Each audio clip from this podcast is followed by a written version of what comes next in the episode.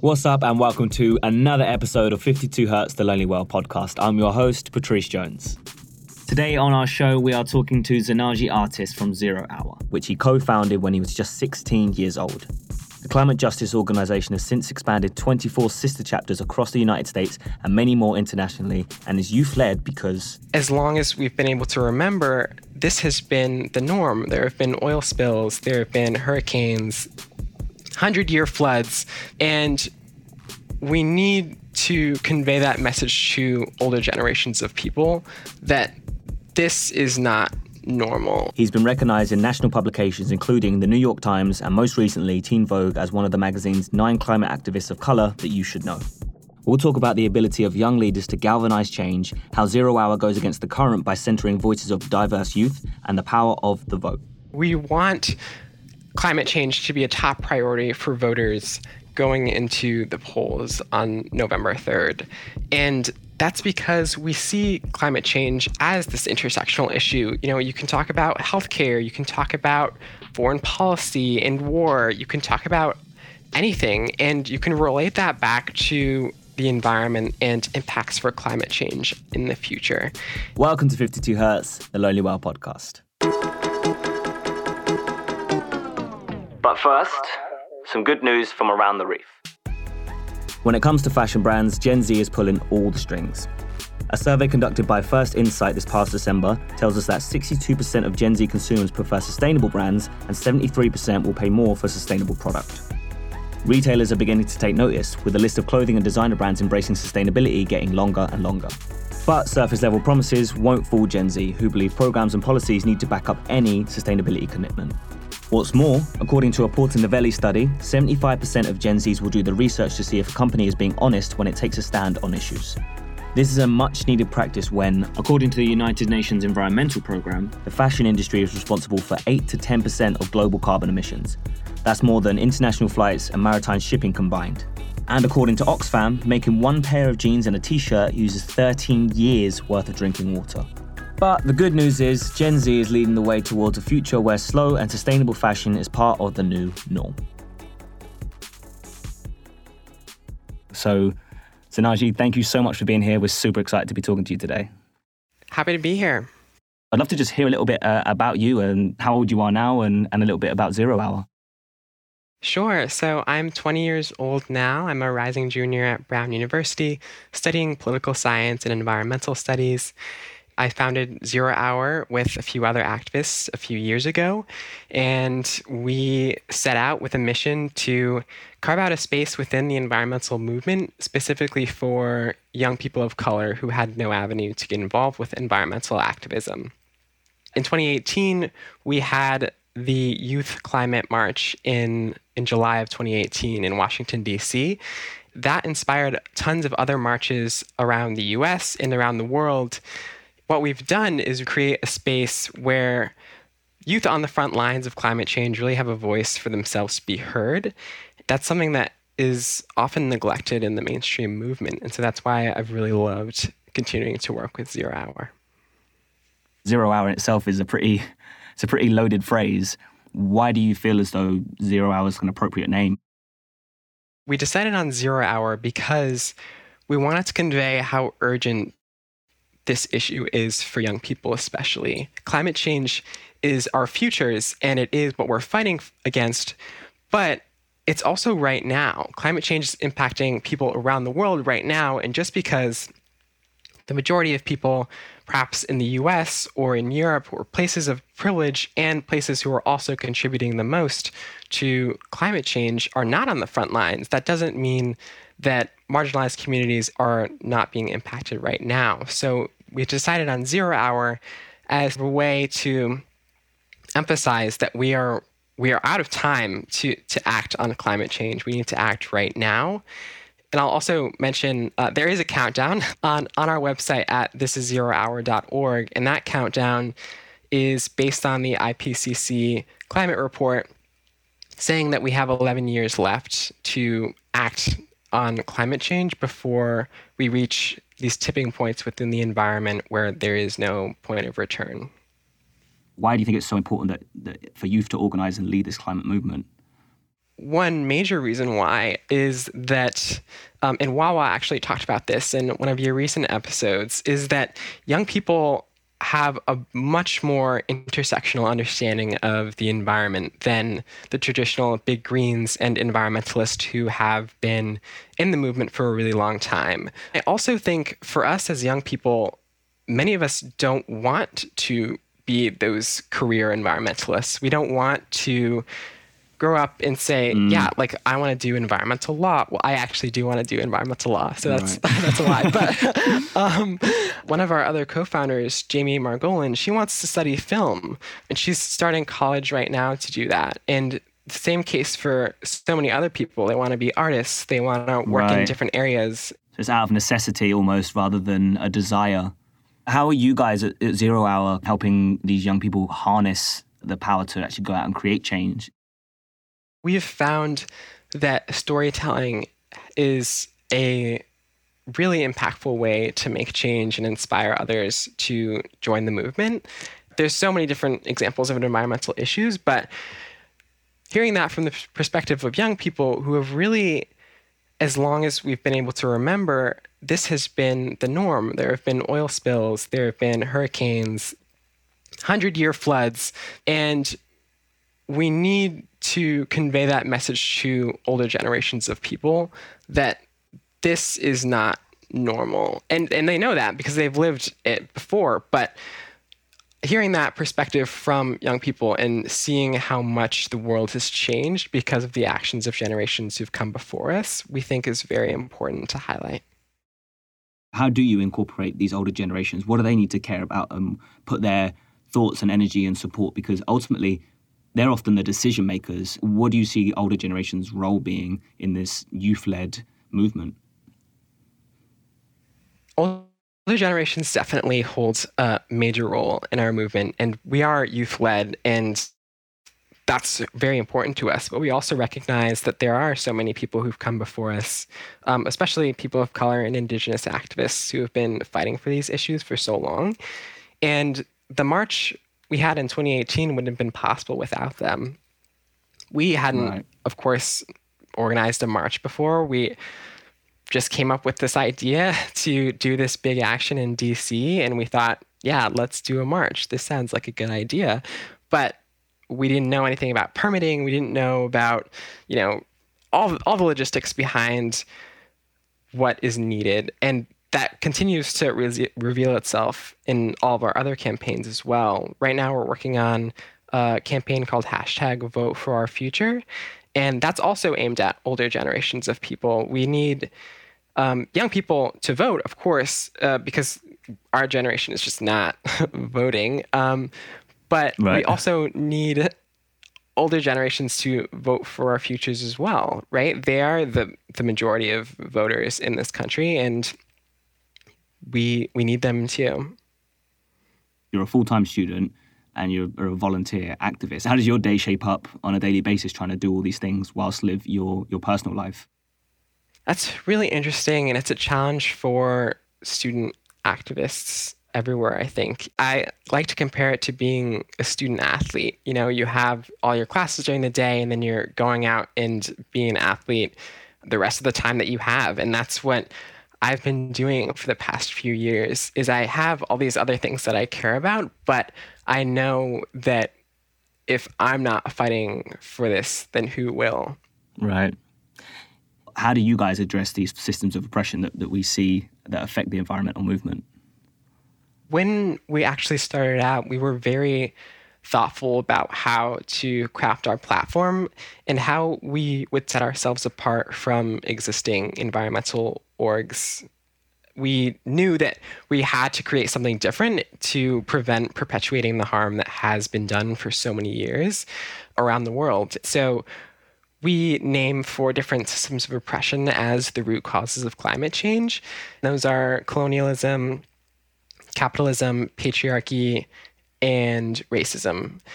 We see those things right now all the time, but especially so because of the movement for Black Lives and the work that they're doing. And that's where you really begin to see the systems of repression people are facing around the world all relate to the environments that we live in and climate change and who that's impacting the most. I want to unpack that individually. We can start with, with racism. What is you guys' take on dealing with this in the environmental space? Environmental racism is definitely uh, it's it's a beast. Uh, it's it's this big system. Um, it's no it's doubt. everywhere. Yeah. It, it shows itself differently everywhere you go. We also believe that it is very intersected with capitalism and classism, but we know that low income black and brown communities in the US, at least, are being impacted the most by polluting plants, by new natural gas facilities, by pipeline construction. And that is because these companies are preying on the fact that many of these communities don't have the capacity to organize against these problems. They're mm. using the lack of privileges and the lack of resources that these communities have to further exploit them for profit. How does that translate to gender and then the patriarchy and the sort of this male-led world of, of what we call Mother Earth? First, I actually want to talk about the idea of Mother Earth. It's really interesting that we offer this feminization of nature. That is really interesting to think about when so many polluting industries are exploiting the land. And that is synonymous with an exploitation of women. Mm. One example is during pipeline construction, these man camps that come along that are these giant groups of construction workers who are coming into this area that they do not belong, that is not their home. And incidences of sexual violence increase, we know, around places of fossil fuel infrastructure during the construction process. That's just one example. But tying it to colonialism, we know that men have decided all of the wars for natural resources, they've decided where to colonize. And that is really just connecting that back to capitalism. And you can now see that all of these systems are connected, that men are the ones who are deciding how our market functions, who gets exploited and who doesn't, and essentially deciding who gets to live a, a life with access to clean air and clean water and who is exposed to the elements and is exposed to the harms of climate change that they themselves are causing. Mm. I want to take it forward and, and go back to what you were talking about earlier about voting, you know, because this is a big part of it. Oppression, oppression has historically started with dis- being disenfranchised, you know, has been a, has been a huge part of it and not allowing people to vote. Um, so that's a kind of a good segue into you guys' campaign for Vote for Our Future or hashtag Vote for Our Future. So, uh, firstly, just tell us a little bit about what, what this campaign is and, and how you in, intend to sort of increase voter turnout hashtag vote for our future is a joint campaign between Zero Hour and the National Children's Campaign. It is targeted at young people and getting people who are first time voters and historically disenfranchised voters to vote this upcoming election because they're going to be the most impacted if they do not turn out to vote in November. It's also aimed at other people who have had privileges, who need to use those privileges to support Black people, Indigenous people, Brown people in this election. So tell me a little bit about Vote for Our Future campaign and what you you guys are doing to essentially increase voter turnout. Where's the focus? So hashtag vote for our future is trying to register those voters, focusing on a few key places in the US to turn out the vote Philadelphia and Pittsburgh in Pennsylvania, and then in Michigan, uh, we're focusing on Detroit. If we just increase the votes in these places by a few thousand with our two organizations alone, that will have major impact for the results in November. Are you being strategic about how you target in order to actually achieve a result? We chose these cities, one, because we know that there is a history of environmental injustice in these places, and because they have some of the highest populations of people of color in mm. their respective states. Also, strategically choosing because in 2016 we saw that the turnout among these groups was much lower than it had been in the past. And we have seen, of course, the results of that. Do you feel as though we just have a very different world and a very different America if everybody voted? Definitely. And if you look at the numbers, the non voter category is actually even more than the sum of both the amount of votes that Hillary Clinton got right. and that Donald Trump got in 2016, right? So the possibilities are endless really we don't know what what the world would look like and i say the world because of course the united states has such big influence on the world stage and our actions even just related to climate change you look at the paris climate accords and you look at all of these things that the us has led in the past and how much that has changed since 2016 the world could look very different if everyone in the US did vote. Is you guys' goal to make climate climate issues and climate justice the central part of why people would vote for uh, vote essentially vote democratic?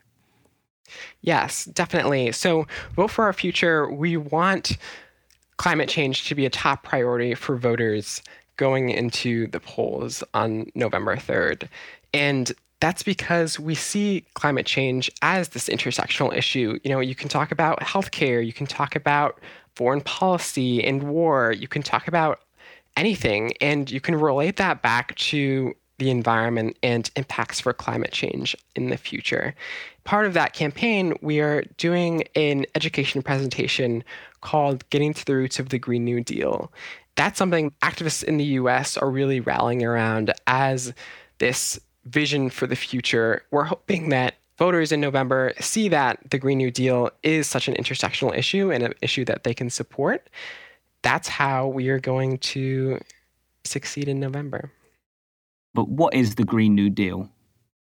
We get this question all the time, so I'm glad you're asking that. The Green New Deal is a lot of things. what it is not is a piece of legislation. And oftentimes people get confused by that. Like, why are all these young people fighting for a Green New Deal when it's not actually a concrete policy proposal? Right. And what it is right now is a resolution in, that was passed by Ed Markey in the US Senate and Alexandria Ocasio Cortez in the House of Representatives. And what it is is a vision for the future. It talks about guaranteeing Medicare for all, bringing carbon emissions down to net zero. It offers timelines for all these different issues. It provides a vision, but not the solution to how to get there. That's what we need our elected officials to do. That's why we are pushing people to vote for people who do support this idea of a Green New Deal because they're the ones who are going to figure out how to do it, right? Youth activists aren't like creating all these policy proposals and creating the solutions, but we are pushing elected officials to do that themselves. And the ideals of a Green New Deal and what it represents are something that we all feel like we can support. Right, right, right. Tell us about like it's not just okay we're going to stop fossil fuels. It's not just cutting one thing off and then starting a new thing if i'm if i'm understanding it correctly.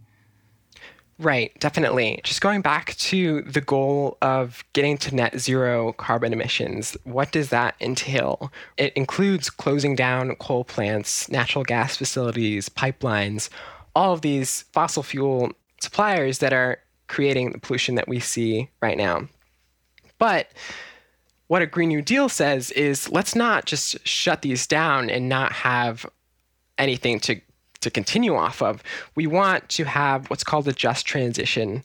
And a just transition means offering safe union jobs to people who are working in the coal industry right now, who might not have anywhere else to go, whose families may have been in the coal industry for generations, right? We need alternatives for people who are just employed by the fossil fuel industry and other environmentally harmful industries because they're not the ones who have caused this problem. It's the people at the top, the CEOs, the the boardrooms making these decisions knowingly by the way that they are contributing to climate change that are at fault here. And so a just transition really means including everyone in that process. And It will create jobs. It'll create millions of jobs for people employed right now who are transitioning out of the fossil fuel industry and new jobs for people who can work on construction for these projects, who can manage it afterwards. There's so much potential for a green economy with a Green New Deal. So it started out as you, uh, Jamie Margolin, Nadia Nazar, and Madeline Tew. Is that, is that right? Yeah, that's correct. How different would your life be if you hadn't met uh, Jamie, Nadia, and Madeline? My life changed the day that I met Jamie and Madeline. And I honestly have no idea what my life would be like if I weren't an activist today. Meeting them and hearing that there are other young people who are so passionate about climate change changed the trajectory of my life. And I wouldn't be at Brown today. I wouldn't be, you know, on this call with you today mm-hmm. if if not for meeting them. There seems to be so many, so many entities coming out now, organizations fighting for the same issue how do you feel about that?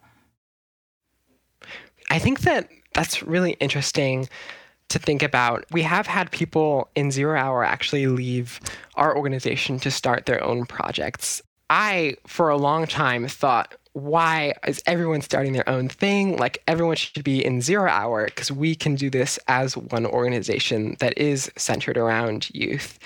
And I think that the reality is that doesn't need to be the case and people will pursue what they are most passionate about in mm. the manner in which they're most interested in and that only serves to benefit the movement right yeah and i guess you're also hearing more voices because everybody's going to have a, a, different perspective and frankly even within your organization it's going to be people who have different perspectives and they're all they're all valid Absolutely. Yes. And I think we see that as well with the sort of adult environmental movement, where you have Greenpeace, you have Lonely Whale, you have all these organizations we call the Big Greens, Sierra Club, 350, they're all working on the environment as well. But they do have different goals and different ways of campaigning and reaching their audiences. The more organizations we have, the more people we can reach that for me is really great to see that there are people who are passionate about this issue and are tackling it in different ways.